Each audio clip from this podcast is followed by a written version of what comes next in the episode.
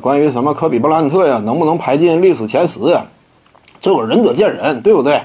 你看，比如说之前呢，露天看台就没把科比排进前十嘛，取而代之的是把谁排进了前十？把斯顿库里排进了前十。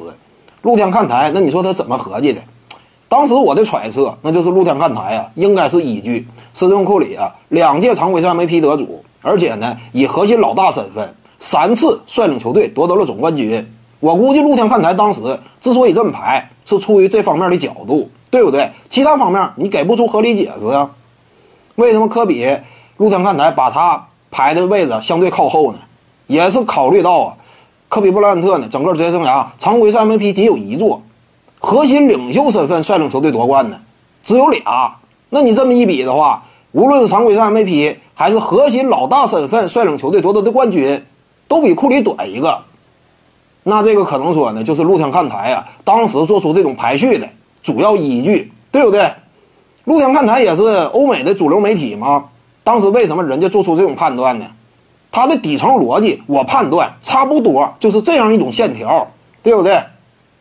至于说啊，科比是不是应该位置更高一些呢？我感觉也完全可以考虑，对不对？科比整个职业生涯呀，呃，也是荣誉等身。你要是把他排前面的话。你有另一套逻辑系统，你比如说其他的一些顶尖媒体啊，ESPN 的 TNT，他们有另一套逻辑系统，哎，重新调了个位置，呃，科比布莱恩特呢位居前十，斯顿库里啊前十开外排在第十八、十九，这个也有他们的排序逻辑。但是目前来看，你就是总结一下呗，到底是 TNT、ESPN 呢他们的内在排序逻辑是什么，对不对？看看能不能一以贯之，这点很重要，因为你单纯呢。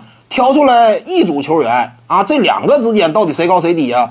给出理由很容易，对不对啊？我就说谁高谁低，给出理由很容易。问题是，你这种排序依据是不是非常直观？是不是具备足够的说服力？以此为基础引申出来的逻辑链条，能不能让整个大的排行涉及到五十人、一百人的大排行，内在逻辑通顺？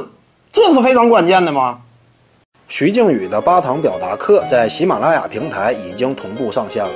各位观众要是有兴趣的话呢，可以点击进入到我的个人主页当中，在专辑页面下您就可以找到它了。